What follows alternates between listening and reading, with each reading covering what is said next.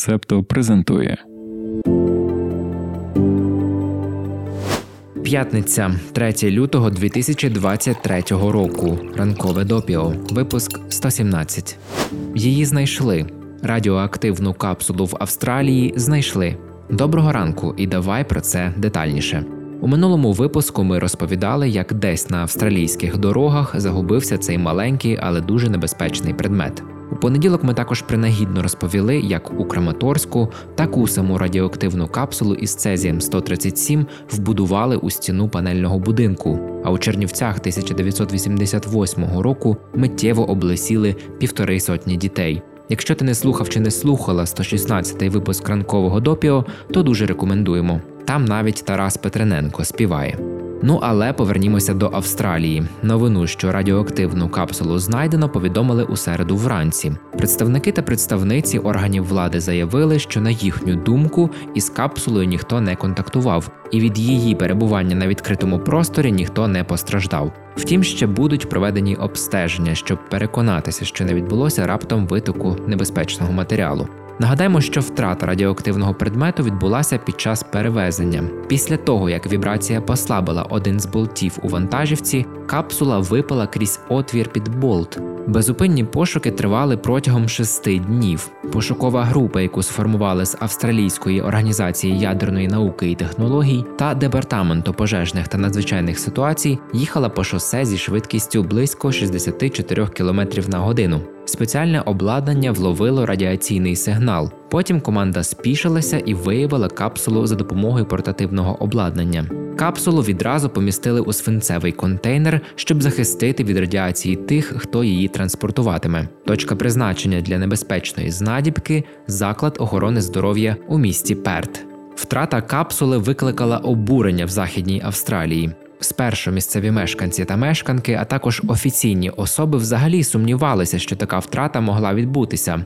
Далі з'ясувалося, що максимальний одиничний фінансовий штраф за неналежне зберігання, упаковку та транспортування радіоактивних матеріалів у регіоні становить близько 700 американських доларів. Проте наскільки таке стягнення є смішним, висловився навіть прем'єр-міністр Австралії Ентоні Албанезе. Виконавчий директор Ріо Тінто, компанії, яка загубила капсулу, вибачився за інцидент ще у неділю. У середу подякував за успішну пошукову операцію та пообіцяв ретельно розслідувати те, що сталося. Департамент охорони здоров'я Західної Австралії заявив, що також розслідуватиме інцидент з капсулою і подасть звіт до міністерських органів. Головний інспектор охорони здоров'я Західної Австралії Енді Робертсон заявив у середу, що його департамент має повноваження переслідувати будь-кого, кого визнають винним або винною відповідно до закону Австралії про радіаційний захист і ядерну безпеку. Дякуємо, що ви з Септо. Підписуйтесь, лайкайте, залишайте зірочки та коментуйте. Залишаємо Австралію, поговоримо про Балкани. На телеграф вийшла стаття з назвою Путін веде ще одну таємну війну, яку Захід небезпечно ігнорує. Авторка Івана Страднер звертає увагу, що Росія займається пропагандою по всьому світу.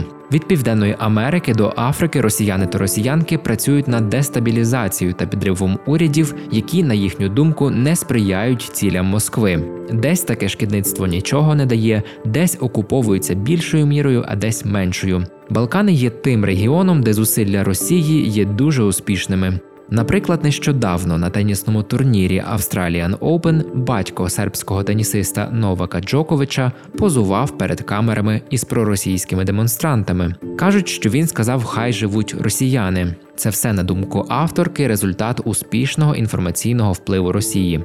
Росіяни вже давно приділяють особливу увагу розпалюванню напруженості між Сербією та Косово, яка зараз, через три десятиліття після кривавого розпаду Югославії, знову зросла.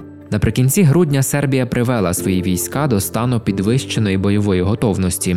Сербський прем'єр-міністр сказав, що його країна перебуває на межі збройного конфлікту із Косово. Спеціальний посланник Сполученого Королівства Сер Стюарт Піч відвідав Сербію, щоб заспокоїти напруженість. Втім, ризик майбутніх зіткнень залишається реальним, особливо враховуючи закулісну роботу Москви як провокатора.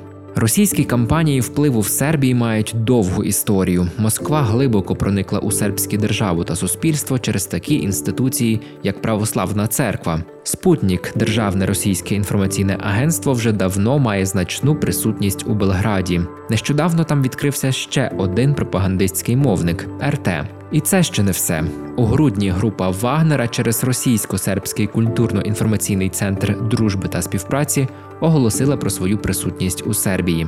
Сербська розвідувальна служба нещодавно отримала нового директора Олександр Вулін, відверто проросійський політик. Він закликав до створення сербського світу. Це така собі балканська паралель до руського міра. Сербський світ покликаний об'єднати всіх сербів під спільною культурною структурою. Як ти розумієш, нічого доброго така концепція не передбачає. Сербія ніколи не визнавала незалежність Косово і заохочувала сербів, які проживають у Косово та становлять більшість населення на півночі, чинити опір рішенням Приштини. Через це час від часу стає гаряче.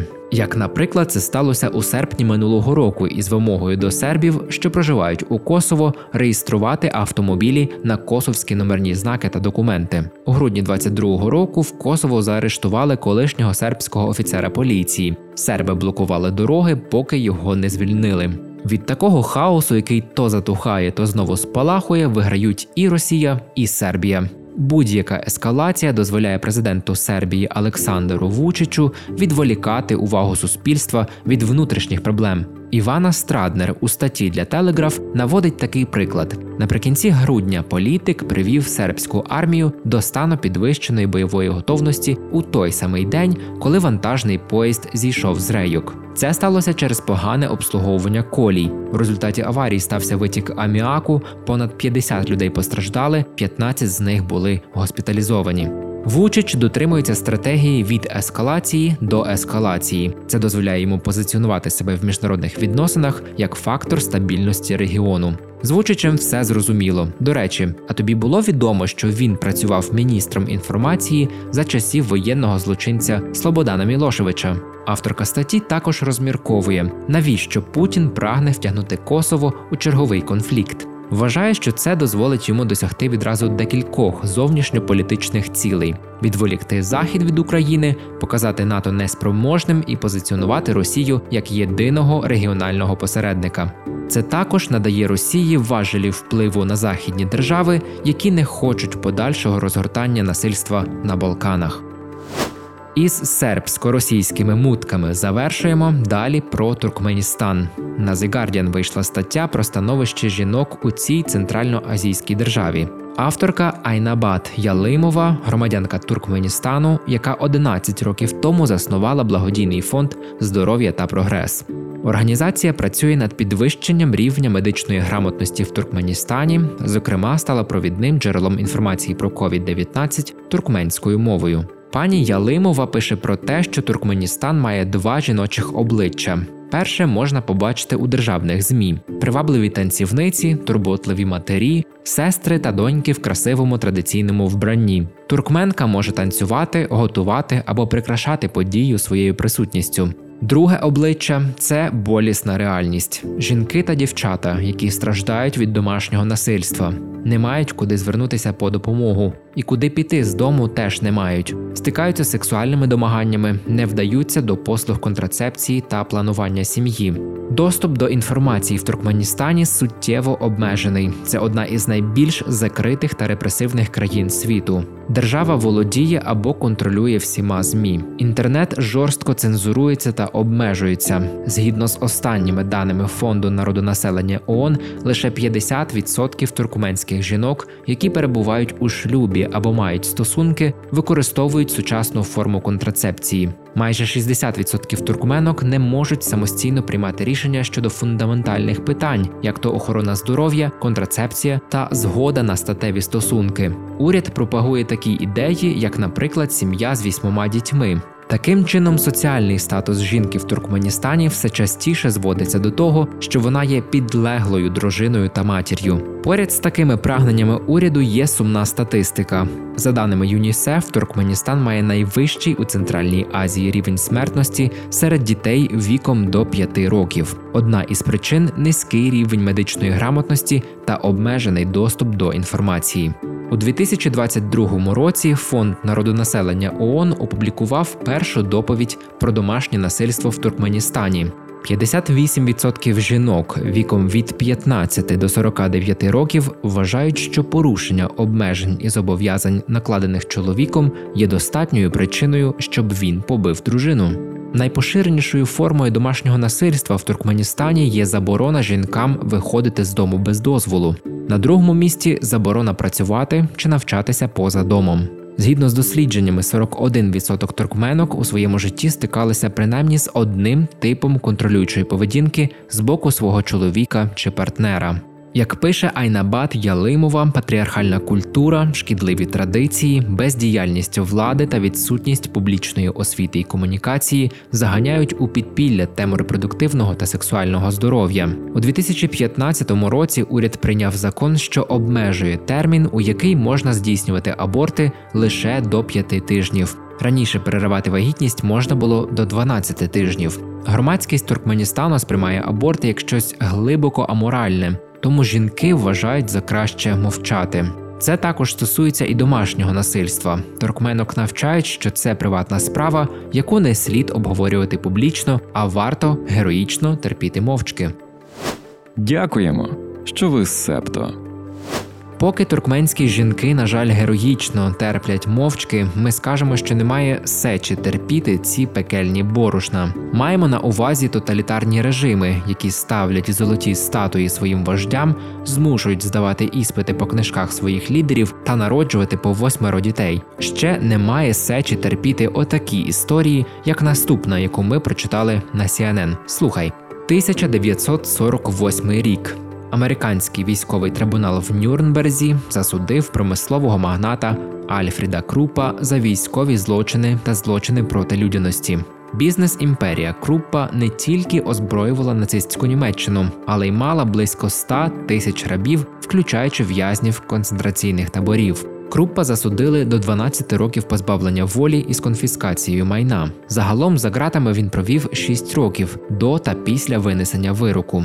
У 1951-му воєнного злочинця звільняють, а ще йому повернули конфісковані активи. Чи треба нам робити ремарку, що значна частина цих всіх статків була здобута внаслідок війни та геноциду? Ну, ти все розумієш. Помер Круп в 1967 році. Перед смертю він заповів свій статок структурі, що згодом стала фондом Альфріда Крупа, фон Болена і Гальбаха, який почав вкладати мільйони у благодійність. Таким чином, у публічній пам'яті Альфрід Круп поступово став перетворюватися із засудженого воєнного злочинця на далекоглядного філантропа. Його ім'я прикрашає коледж, інститут, лікарню, геріатричний центр і концертний зал, а ще й численні університетські стипендії та пожертвування. Історія Круппа це не якийсь одиничний випадок. У Німеччині багато місць, які названі на честь інших членів нацистської партії, антисемітських академіків, письменників, композиторів і поетів. Як так стається?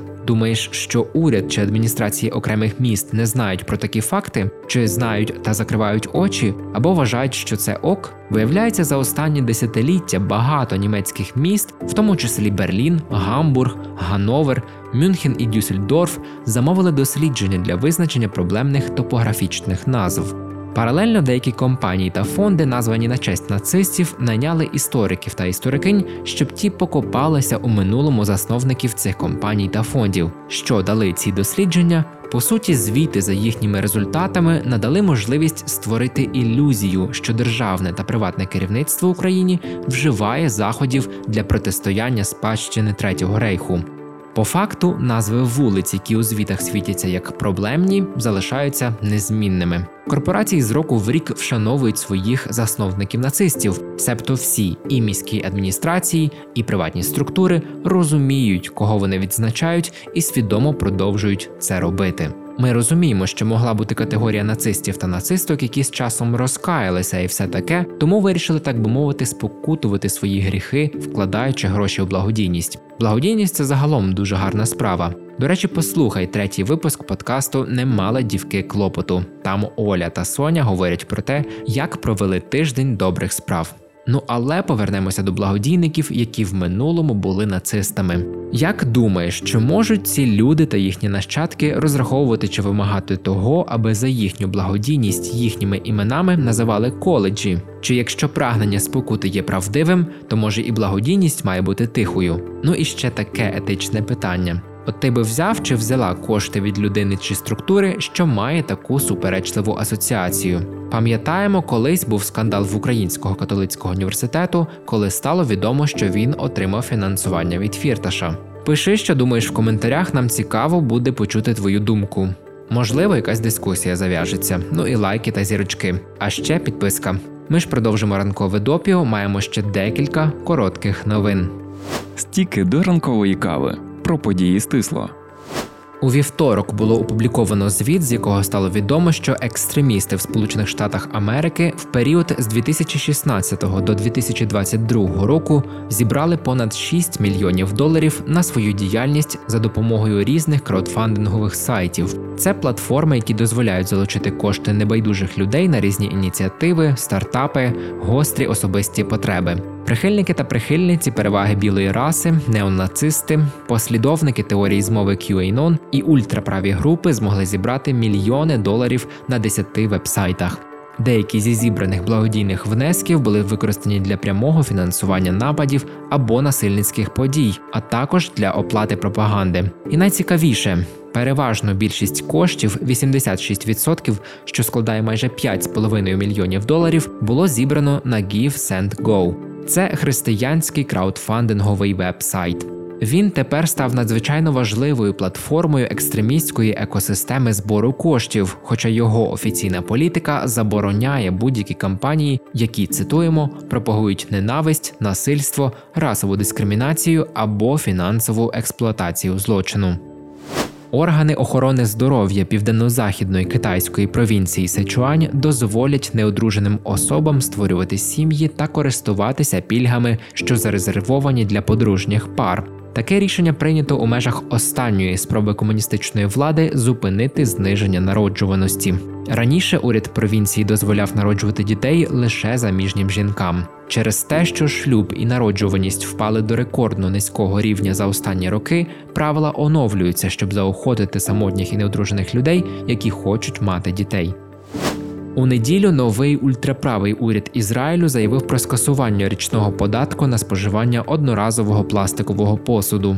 Таке рішення прийняли всупереч глобальним зусиллям щодо зменшення кількості пластикових відходів. На скасування податку наполягали релігійні партії. Вони заявили, що податок несправедливо спрямований на їхні громади. Міністр фінансів Бецелель Смотріч закликав покупців перевірити, чи магазини знижують ціни на пластикові вироби. Його прес-секретар сказав, що податок було скасовано на наступний рік, щоб допомогти знизити споживчі ціни в умовах високої інфляції.